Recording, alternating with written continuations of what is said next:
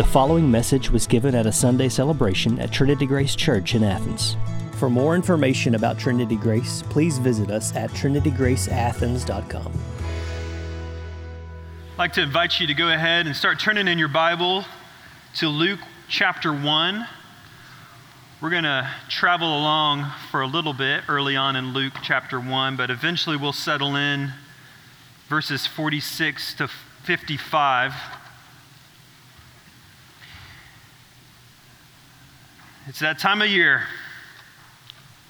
Evergreens are in stock in front of every store. You notice that they put all the holiday candy kind of in those middle aisles, right at eye level and hand level for all of your kids. Uh, they're luring us in, aren't they? And of course, Christmas tunes. Every store you go into, the Christmas jams are going as far as the ear can hear. I'm sure you probably have a favorite Christmas song. Uh, you probably have a least favorite Christmas song or three, too, if you're anything like me. What is the song you most fear to hear during the Christmas season? Yes, Christmas shoes. I was waiting. I knew someone was going to say that one. Well, maybe it's uh, Paul McCartney's ridiculously catchy, wonderful Christmas time. It's like gum that sticks on the bottom of your shoe. It just will never go away. You can never get out of your mind. Or maybe you cringe at the thought of Alvin singing about hula hoops and all the chipmunks and their shrill little voices. Well, for me, as one who loves drums, my all time least favorite song is probably, you guessed it, the Little Drummer Boy. It is, in my opinion, a terribly bland song with the added irony of being like the least fun song to play on the drums. If you're a drummer out there, you know it is not fun, is it, Charlie? It's a terrible drummer song. Well, even though there are a handful of those kind of cringe worthy songs that we have, there are also many great Christmas songs. And for those who follow Christ, Christmas gives a chance to reflect on the story that's at the core of our very existence. The greatest Christmas songs give us more than some syrupy, feel good, catchy tunes with random, kind of meaningless lyrics. The best Christmas songs capture the heart of the season. They guide us like a star to Bethlehem. They point us to the significance of Christmas in Jesus Christ. The best Christmas songs are a form of Christian worship. Christians have long been known as a people who sing. We did it this morning for half of our service. We dedicate to singing, but why? Why do we do that? Well, Charles Spurgeon, famous pastor, once said, Singing is the natural language of joy. Do not even the ungodly sing when their corn and wine increase? Have they not their harvest hymns and vintage songs? Do they not sing right merrily when they go forth to the dance? And if the wicked sing, Thus shall the righteous be silent, are the jubilant songs all made for the ungodly and the dirges for us? No. If they have joy, much more have we. Many of the songs and other sounds of earth never penetrate beyond the clouds. I love that line. When warriors win victories, they shout. Have we no victories through Jesus Christ our Lord? And when men celebrate their festivals, they sing. Are there any festivals equal to ours? Our paschal supper, our passage of the Red Sea, our jubilee, our expectation of the coronation of our King, our hymn of victory over all the hosts of hell? Oh, surely if the children of earth sing, the children of heaven ought to sing far more often, far more loudly, far more harmoniously than they do. Come then, let us sing because we are glad in the Lord. Wow. He has a way with words, doesn't he? Well, the greatest Christmas songs do so much more than just kind of give us the warm fuzzies and a little dose of nostalgia for the season. They go into the darkest places and help us recognize our sin sick state. They're honest about our violence, about our restlessness, our bondage, our fears. They look at the hopelessness of our condition and they declare that we cannot save ourselves. We need a Savior. Great Christmas songs point us to great news indeed. The God who made us did not abandon us in the fallout of our sin. Quite the opposite. Our God came to us to do something about our sin. Christmas centers on the arrival of Jesus Christ, Emmanuel, meaning God with us. It is good news of great joy, and great joy bursts forth in song. God rest you, merry gentlemen. Let nothing you dismay. Remember Christ, our what? Savior, was born on Christmas Day. Why did he come? To save us all from Satan's power when we were gone astray. O tidings of comfort and joy. Come, thou long expected Jesus, born to set thy people free from our fears and sins release us. Let us find our rest in thee. Joy to the world. The what? The Lord is come. Let earth receive her king. You see, the greatest Christmas songs allow us to glory in the greatest story of God coming to save his people. So, over the next four weeks, we are going to meditate on the first four Christmas songs ever sung. All four are found in Luke's gospel and are sometimes called the nativity hymns. We'll hear from Mary, Zechariah, the angels, and Simeon as they burst into their songs. What God has done in Jesus Christ demands to be praised. Now, Spurgeon said, the song of the Christian cannot be satisfied to stay on the earth, but our words must go higher and higher into heaven. And the reason our joy filled words must go up to heaven in praise is precisely because the Word, Jesus Christ, first left heaven and came to earth. So this morning, we will turn our eyes and our ears to the first Christmas carol. To give us some context about what's already happened up to this point, verse 5, chapter 1, verse 5 lets us know that we are in the days of Herod, king of Judea. You know the Roman Empire at this time has dominion over vast parts of the known world. And the Jews have been absorbed into that Roman Empire the golden age for the Jews has seemingly come and gone for these people. They are, in a sense, in captivity within their land under the rule of Rome. They've not heard from God in hundreds of years. They've been silently waiting and probably wondering if God will ever rescue them. Will he send the Messiah to set all things right, or has God forgotten his promises to his people? That's where they're at. Well, Zechariah has a hard time believing some news that he's given. This man, Zechariah, one of the priests, has a wife named Elizabeth and they're noted as righteous before God, but they are childless because Elizabeth is barren and they are both old. The hope for a child seems obsolete. That is until an angel, if you remember the story, he appears to Zechariah and he promises that they will have a son named John. John will turn many of the children of Israel to the Lord their God. And in verse 17, it says, he will make ready for the Lord a people prepared. Interesting language. Well, as you can imagine, Zechariah really does have a hard time believing this, and, and because he has a hard time believing the words of the Lord, he is struck with silence until the time of John's birth. Then, true to the promise, Elizabeth miraculously conceives. It's not long after the angel Gabriel appears to Elizabeth's cousin a young girl engaged to be married named Mary. The interaction can be seen in verses 30 to 35, if you look there with me. It says, And the angel said to her, Do not be afraid, Mary, for you found favor with God. And behold, you will conceive in your womb and bear a son, and you shall call his name Jesus. He will be great and will be called the Son of the Most High. And the Lord God will give him the throne of his father David, and he will reign over the house of Jacob forever, and of his kingdom there will be no end. And Mary said to the angel, How will this be, since I am a virgin? And the angel answered her, The Holy Spirit will come upon you, and the power of the Most High will overshadow you. Therefore, the child to be born will be called Holy, the Son of God.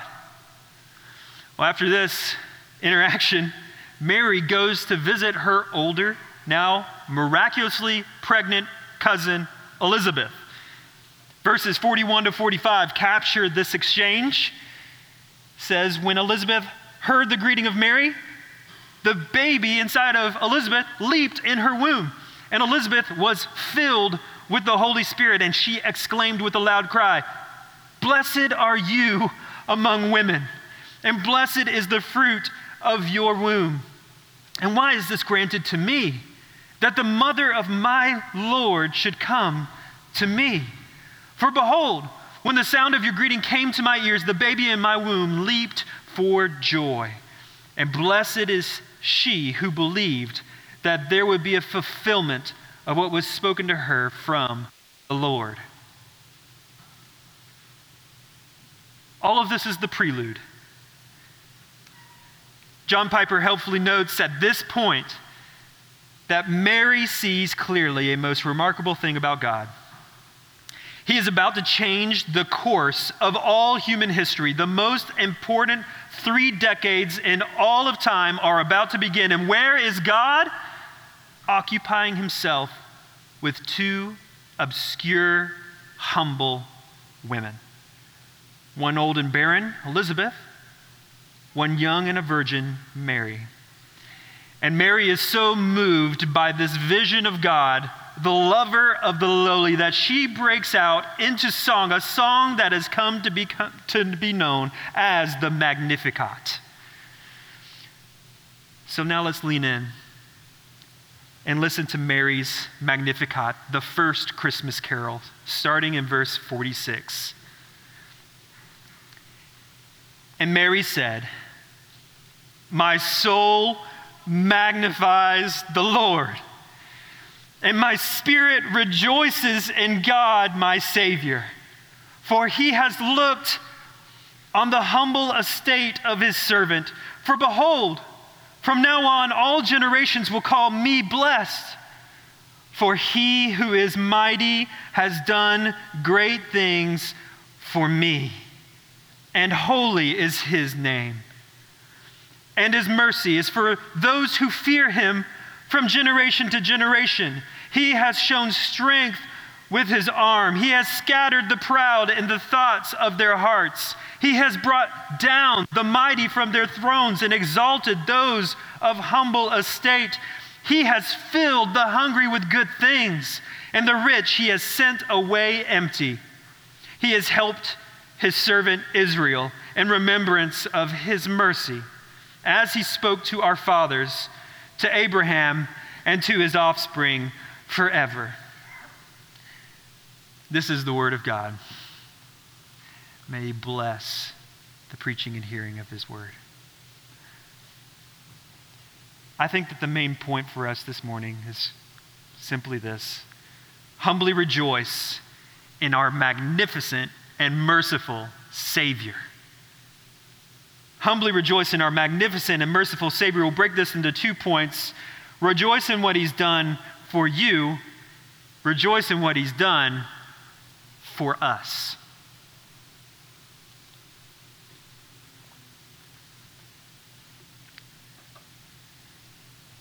You'll notice right away, as we're looking at this text, that Mary is personally gripped by the goodness of God. Look at it. My soul, my soul magnifies, my spirit rejoices. All generations will call me blessed. He has done great things for me.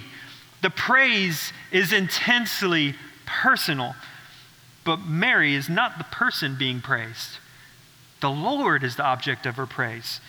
Mary begins with this what we would call parallelism. It's a common device in Hebrew poetry. She says, first, my soul magnifies the Lord, and then she says, my spirit rejoices in God, my Savior.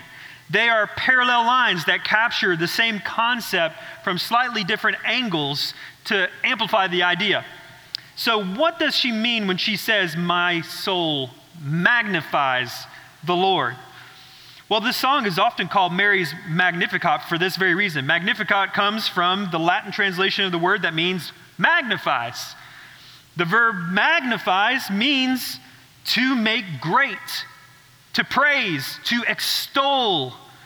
And it parallels the idea of rejoicing in verse 47.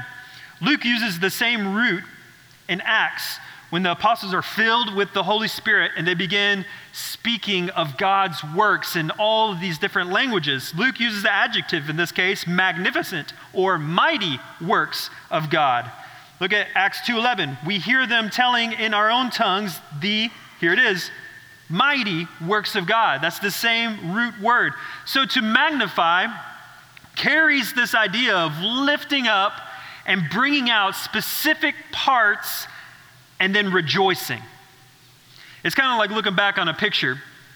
I know that we have a few different picture books on our coffee table at home, and one of is, is of our wedding day. And sometimes we'll sit and we'll study the pictures, and each face, each picture brings back some specific memories from that day. Each shot evokes kind of a particular angle of the joy that we experienced on that day. So, studying these pictures more closely allows us to magnify, to bring out aspects that accentuate our joy. In fact, when we, we take time to meditate on those pictures one after the other, we're able to see something of this composite joy, all these pieces coming together, this composite joy in a way that we couldn't necessarily see it when we were in it. So, Mary here is thinking about her life, and she is astounded by the mounting goodness of the Lord that has led to this moment, and then it results in praise. How does a soul magnify the Lord? I mean, a, a mouth might verbalize praise to God, but we all know that there can be empty praise, right? We can sing the songs and move our mouths, and words can come out, but it might not be felt and believed. When Mary says that her soul magnifies the Lord, I think that she's pointing out that her innermost being is feeling in that moment the greatness and the holiness and the mercy of God, and it's being expressed in praise.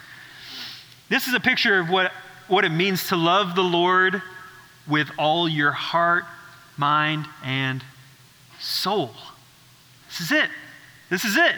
Notice that she isn't trying to just conjure up some kind of feeling of love. Like, I know I've got to love him, I've got to try harder and make it happen. She's digging deep within. Rather, she is responding to what God has already done for her.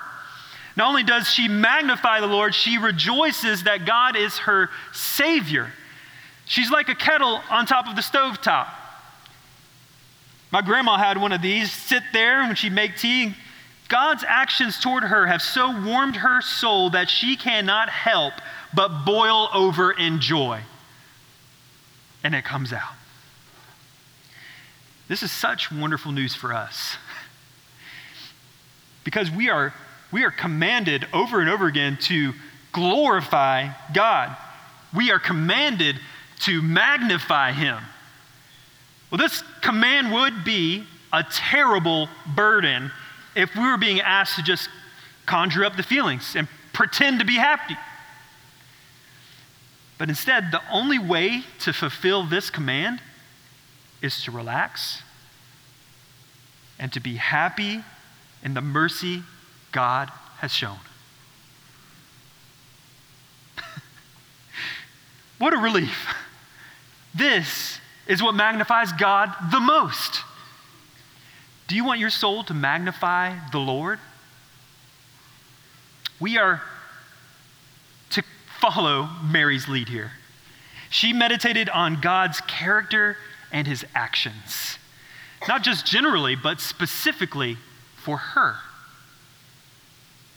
God's not just a Savior, God is her Savior. When you see the character of God in Scripture, I would suggest maybe it would serve you to pause and ask how you've seen this character trait of God in relation to your life. God is patient. How have you seen his patience in your life? Where have you seen God's faithfulness in your life? How has he spared you? Where has he blessed you? Well, Mary continues to give reasons for her praise. Take a look at verse 48 with me. For he's looked on the humble estate of his servant. What becomes increasingly clear as we go through Mary's song is the fact that she has been immersed in Scripture. The words she uses to describe her situation very closely mirror, if you remember this, the prayer of praise of Hannah in the Old Testament. If you remember Hannah, she was barren and desperately desired to have a child. And rather than become bitter at the Lord, she continued to trust him. And in 1 Samuel, she refers to herself as the Lord's servant. That's her title. Hannah, the servant of the Lord. She did. She found favor in the sight of God, and he miraculously provided a child for her. And here, Mary applies the same language, the similar language to her situation as the servant of the Lord who is receiving a miracle child. So throughout the song, Mary either quotes or alludes to books such as Genesis, Exodus, Deuteronomy, Psalms, Isaiah, Micah, Zephaniah, and many others, all embedded in this one song. So it is obvious Mary is steeped in the Word of God. She's like a sponge that has been soaking up the Bible over the course of her whole life. So much so that when she's squeezed by the pressures of life, Bible comes out. She can't help but think in these biblical categories.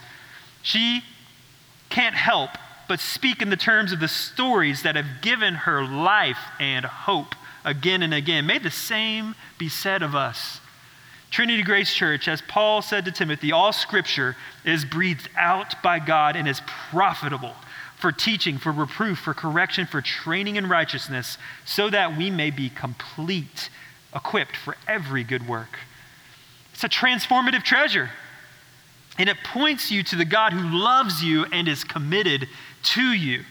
So, in fact, even this very song, the Song of Mary, is given to us, to you, for the very purpose of building up your faith this morning. The author of this gospel, Luke, opens with these words to the reader.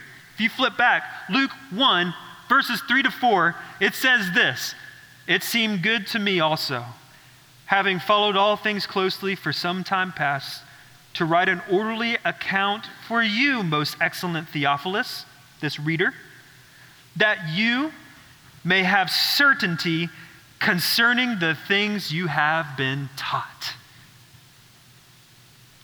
Oh, this book is not a bunch of disjointed fairy tales with some moral antidotes tacked on to the end.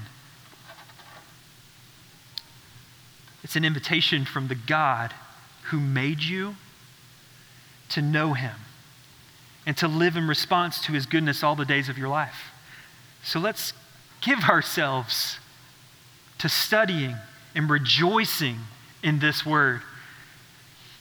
Not only will soaking up the scripture give us right categories for understanding God, it also helps us to rightly understand ourselves in relation to God. Just look at how Mary expresses it in verse 48. He has looked on the humble estate of who? His servant. She appropriately recognizes her position before God as his servant. She exists because a creator created her. She had no power to bring herself into this world. She rightly understands the limitations of her power, and she rightly understands that it is appropriate to submit to the one who has the power to create and to sustain her life. Servant is a good word that helps capture her identity in relation to the Lord. Servant implies that there is a master. All of her life is seen as an expression of this relationship. A servant eager to do the will of the master. Is this the identity that most clearly defines your relationship with God?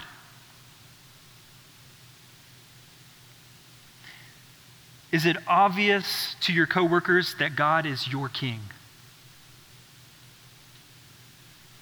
Does your spouse know that your aim in life is to serve the Lord?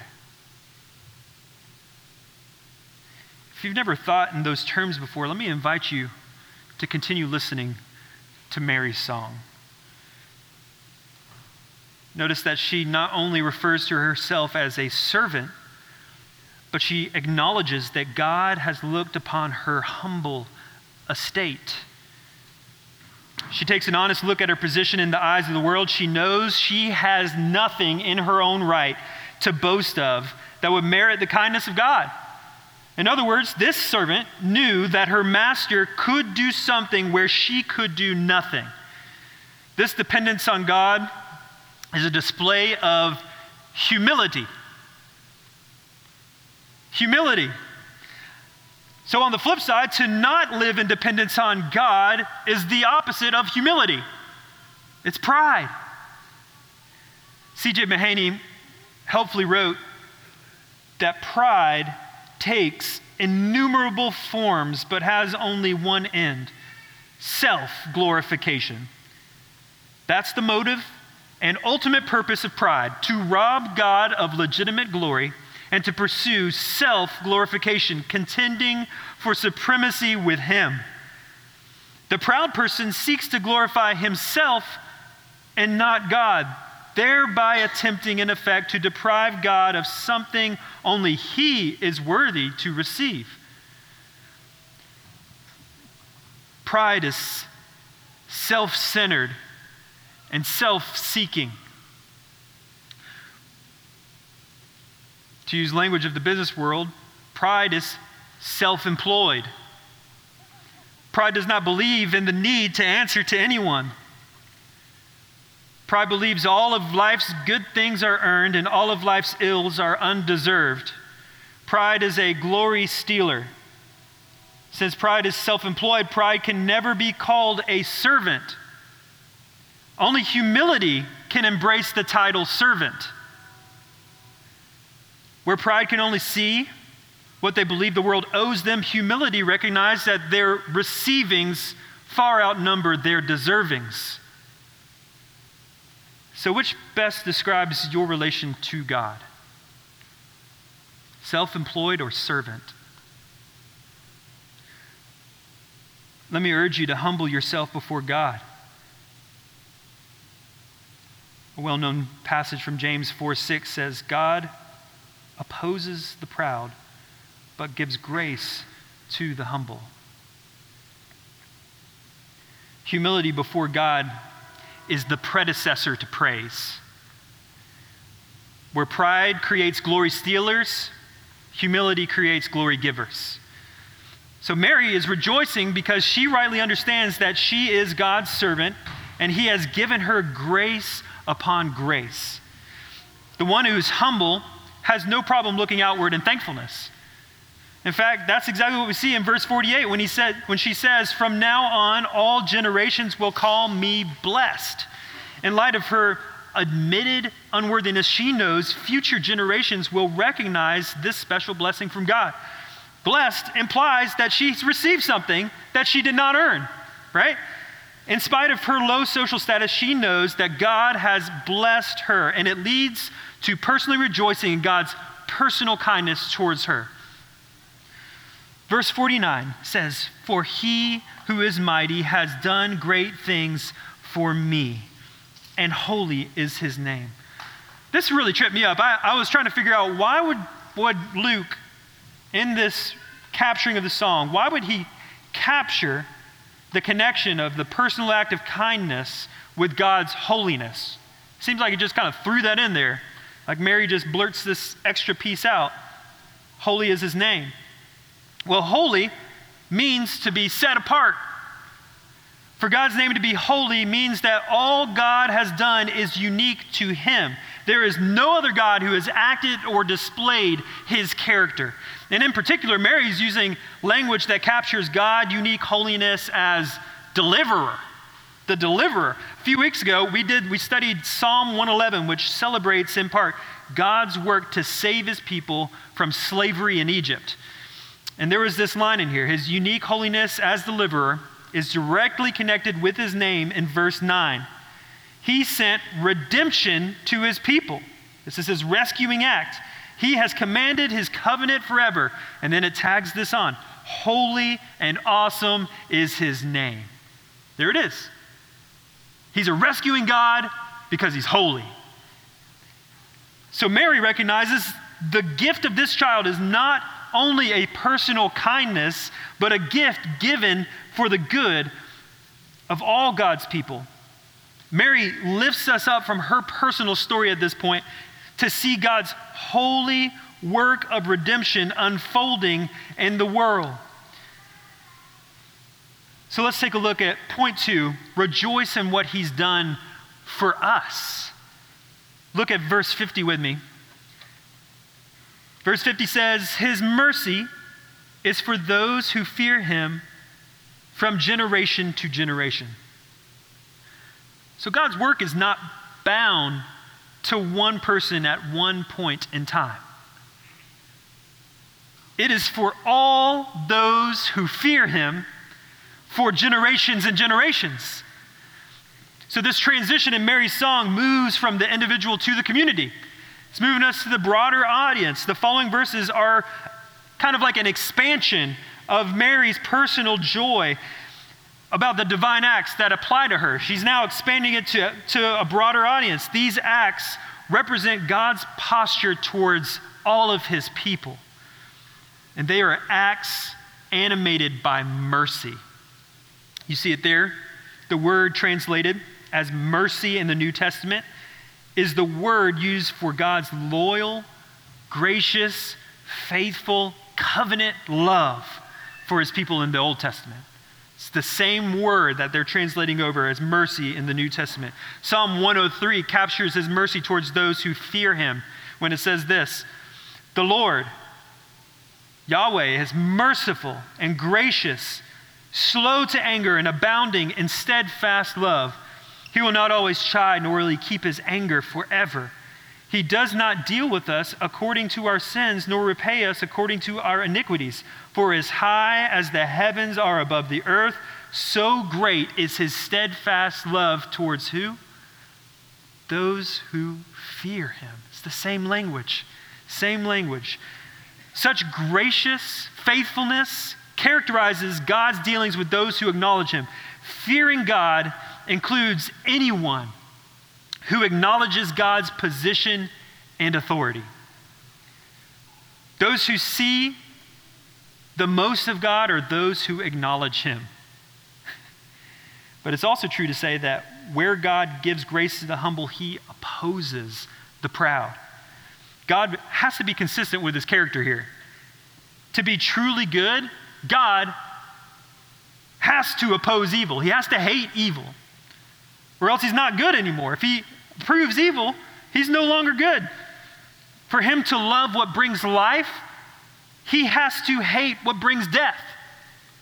So we see in the next several verses that for God to show mercy to his people, he must act to rescue them from everyone and everything that threatens to destroy them.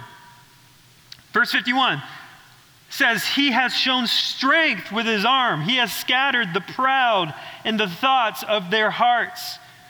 So God is going to oppose the proud and give grace to the humble here. He'll take down the self employed and lift up the servant. So this shows strength is on behalf of those who fear him. This defines the very contrast that we see in verses 52 and in 53. We're going to see a contrast between poor and mighty and then the hungry and the rich. These lines of contrast aren't just about social status and possessions. We have the temptation to start to look at it those ways. God does not automatically side with the impoverished and oppose those who've had a meal. That's not how God operates. That's not what this is talking about.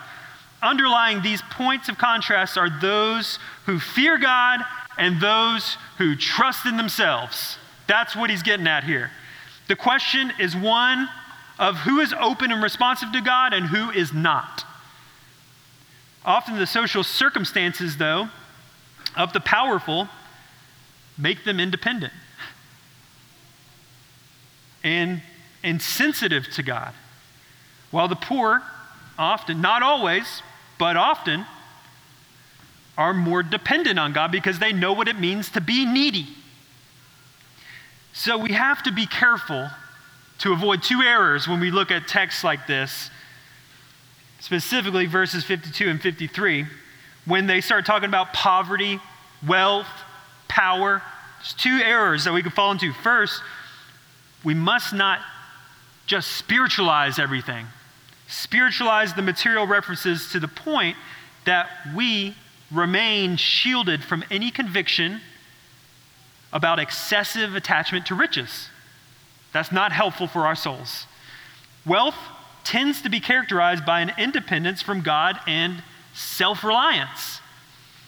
We must be willing to look at our possessions and, even more important, the ambitions behind the pursuit of wealth to see if there's anything, anything numbing us to our need for and dependence upon God.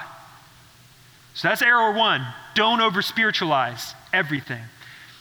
But the second error we also have to watch out for is despiritualizing them and turning them into political manifestos or calls to social action. There's poor people. Don't you know? All you rich people should be ashamed of yourselves. That's not what it's saying either. We have to be careful not to detach these from their covenant connection. These are embedded in the story for a reason. To do so, to extract them from that and just say it's social action, it empties the text of their main purpose, which is to show our need to turn to God. That is the main purpose. So, having this in mind, those two errors, having this in mind helps us to rightly understand what Mary's saying here. Verse 52 says, He has brought down the mighty from their thrones and exalted those of humble estate. So here's another reference to humble. Second time we've seen it here. Humble. These are the ones who are certain of their need for deliverance. This is a consistent theme in the Old Testament. God gives grace to the humble and opposes the proud. Look again at verse 53. He has filled the hungry with good things, and the rich he has sent away empty. See the contrast there? The one who is hungry is often more likely to feel his desperation and need spiritually. There's this posture of dependence. Psalm 107 9 helps us understand it's not just a physical dependence, it says, He satisfies the longing soul, and the hungry soul He fills with good things. You see it? So these are all things that God does for his people, for those who fear him. This is reiterated in verse 54. Oh, he has helped his servant Israel in remembrance of his mercy. But isn't there something weird in this? I was reading this. This, this caught my attention. There is something very odd in all of this because all of the actions if you look at the verbs, all the actions mentioned in verses 51 to 54 are referred to in the past, past tense, something that has happened. Well, this is weird because this song is not simply about what God has done in the past. This song is a celebration in response to the baby that's in Mary's womb. So, what's going on?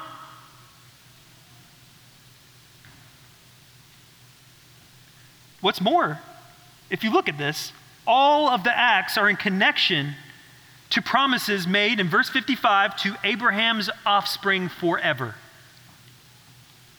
This is a song about the Messiah, the coming one. Not the one who came, but the coming one. This is a song about the long awaited Savior. Mary sings about his action as if it were a past event. But why does she do that? She sings this way because these actions are so sure to come to pass, they are spoken of as if they have already happened. You know, situations like that, as good as done. It's so sure it's as good as done. The promises are so sure they are as good as completed. That's how faithful the Lord is. Looking into the future, talking as if it's the past, the Messiah is coming. He's going to get things done. I want you to take another look at verse 54. Because maybe you came in this morning and you heard how happy Mary was and you thought, well, good for her. I don't feel that way. I'm glad she's got a happy, peppy song and she's jingling along, but I don't feel that way. I don't have a song to sing. Take a look at verse 54 with me one more time. He has helped who? His servant. This is the second time servant has come up in our text. The first time Mary refers to herself as God's servant. However, this reference is to a group of people as God's servant. The identity applies more broadly to those who fear God. Even though God's people are referred to as a servant, let me ask you this who is serving who here? He has helped his servant in remembrance of his mercy. The master is serving the servant. In case you have felt distant from God or you feel as though He is cold towards you, please, please lean in and see God's heart with clarity this morning. He is not a cruel master standing far off with his arms just crossed, waiting for you to mess up. On the contrary, because you have messed up, he opened up his arms in mercy and hung on a cross for you. All other religions urge you to see what you can do for God. But Christianity invites you to see what God has already done for you. This king has come to serve the servants. Mark 10 45, a wonderful passage, expresses the very mission of the Son of God. For even the Son of Man came not to be served, but to serve and to give his life as a ransom for many. So, in the words of the famous carol, we must ask what child is this? As verse 52 says, God has brought down the mighty from their thrones and exalted those of humble estate. The Messiah would share this humble estate. Being born in a forgotten town to poor, insignificant parents and placed in a food trough used by animals, this child, born in the humblest of circumstances, would certainly be exalted. But another way to describe exaltation is to be lifted up. Most often, this is a reference to being lifted up. In honor, to be exalted is to be lifted up. Indeed, the coming Messiah would be lifted up. Some 700 years before God placed this baby in Mary's womb, the prophet Isaiah wrote these words about the Messiah, the servant of the Lord. These are Isaiah's words Behold, my servant shall act wisely, servant. He shall be high and lifted up and shall be exalted. As many were astonished at you, his appearance was so marred beyond human semblance, and his form beyond that of the children of mankind. so shall he sprinkle many nations. Kings, those that are on their thrones, shall shut their mouths because of him. For that which has not been told them, they see, and that which they have not heard, they understand. Behold, this baby is the Messiah. He is the servant of the Lord. He would be high and lifted up. He would be exalted. But the way to being high and lifted up was by emptying himself and becoming a servant, living perfectly the life that we failed to live. He was high and lifted up on a Roman cross. The suffering servant was suspended between heaven and earth while the full wrath of God for our sin was poured out upon him. But why did he do this? Why was he born only to die for sinners? Verse 53 points out that he went to the cross in order to fill the hungry with good things.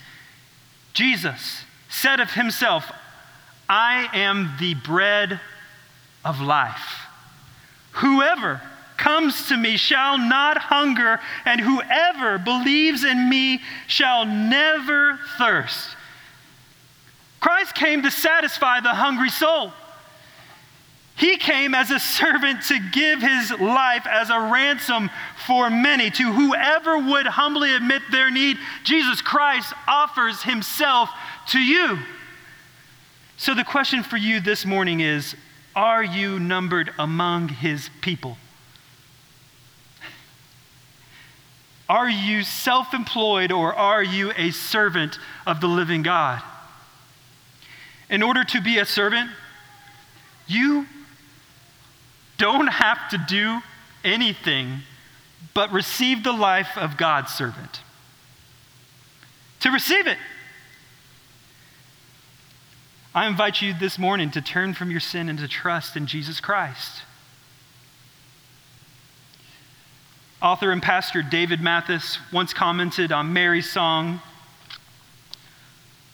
saying this This is emphatically not a personal journal entry, but a song designed for the people of God in all places for generations to come. And it is not just deeply insightful about what God was doing at the first Christmas, but it is a penetrating summary of the whole Bible.